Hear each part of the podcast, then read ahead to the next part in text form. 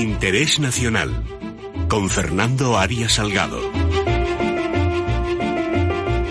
Don Fernando Arias Salgado, ¿qué tal está usted, querido amigo? Muy bien, don Luis. Eh, muchas gracias. Escuchándoles a ustedes con mucho interés. Mm, estará usted disfrutando como diplomático vocacional que es viendo pues todas estas negociaciones en Europa, ¿no? Así es, don Luis. Mire, y además, como ya analizamos eh, brevemente la semana pasada, aparte ya de esa negociación, lo que se juega aquí es un poco la política internacional de la Unión Europea en el Mediterráneo. Mire, yo tenía pensado hablar de Turquía y la relación que en este momento tiene Turquía con la Unión Europea, que es un candidato, como usted sabe, que tiene la llave de la inmigración eh, siria en la Unión Europea, que en este momento, con una decisión eh, que ha tenido una repercusión mundial de islamizar otra vez la Catedral de Santa Sofía, Agia Sofía, como un símbolo de reislamización de la política nacional turca en el Mediterráneo, que abarca ya también Libia y abarca, por supuesto, Chipre. No olvidemos que siempre no se menciona, pero es clave el, Chipre, como Estado miembro de la Unión Europea, está dividido. Hay una república en la parte norte, apoyada por Turquía y reconocida por Turquía, que crea ahora unos problemas enormes también en el Mediterráneo en relación con las aguas territoriales y con las zonas económicas exclusivas. Está también el problema de Libia, que ya mencionamos el otro día. Con lo cual, evidentemente, Turquía ha decidido en este momento una política de presencia en el Mediterráneo y de, por así decirlo, interlocución a altísimo nivel con Estados Unidos en relación con la OTAN, con la ayuda de Rusia, ha desplegado, no se olvide, cohetes rusos, y al mismo tiempo con la Unión Europea.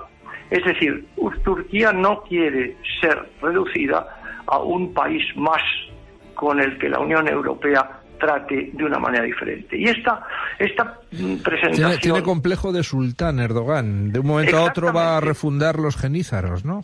Claro, pero fíjese usted que, que, de, ese punto de vista está pensando en las elecciones generales del año 23 o en las elecciones presidenciales. Es decir, él ha perdido ahora los tres municipios más importantes, Ankara, Esmirna y Estambul en las elecciones municipales. Hay que traer el tema, independientemente de su importancia histórica y cultural que la tiene, no podemos entrar en ella ahora, hay que traer a la motivación inmensa que tiene política nacionalista islamización, la islamización de Santa Sofía. Era una especie de icono, ha hecho una intervención nacional, ha presentado este tema. Y fíjese usted, la primera, eh, la primera eh, utilización mm, del la religión musulmana se va a producir este viernes. Este viernes que viene, el 24 de julio, por primera vez se va a rezar, se va a abrir la mezquita de Santa Sofía, de Agia Sofía, al culto musulmán. Todo esto tiene un interés enorme en la lucha que existe por el control del Mediterráneo oriental, don Luis.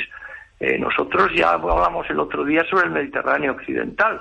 Pero claro, Turquía es un gran país que en ese sentido tiene eh, deseos estratégicos clarísimos y que la Unión Europea no puede desconocer. Tiene la llave de la inmigración de, no solamente ahora de, de, los refugiados sirios, sino también dentro de poco de Libia, por no hablar de la importancia que tiene en este momento su colaboración con Rusia, ¿verdad? Todos estos son temas que nos afectan directamente. La reacción griega ha sido evidentemente lógica en general, pero también la UNESCO y también las Naciones Unidas han determinado que esta reislamización de la política turca, alejándose del laicismo, de la república que fundó Kemal Atatürk, pues representa en estos momentos un desafío importante para Occidente, ¿verdad? Así lo presenta en general toda la prensa y crea un problema muy serio ahora de relaciones en la OTAN, porque no nos olvidemos que en este momento el único país que está en la OTAN de religión musulmana es Turquía. Si Turquía toma una actitud de este tipo, las bases de la OTAN en Turquía empiezan a cobrar una dimensión estratégica muy seria.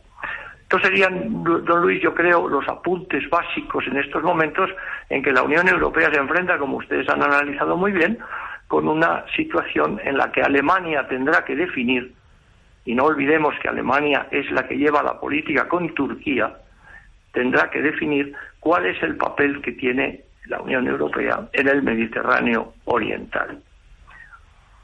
Pues don Fernando, seguiremos en próximas semanas analizando la actualidad internacional con usted, que la explica mejor que nadie. Pues muchas gracias, don Luis. Un abrazo y cuídese. Un abrazo.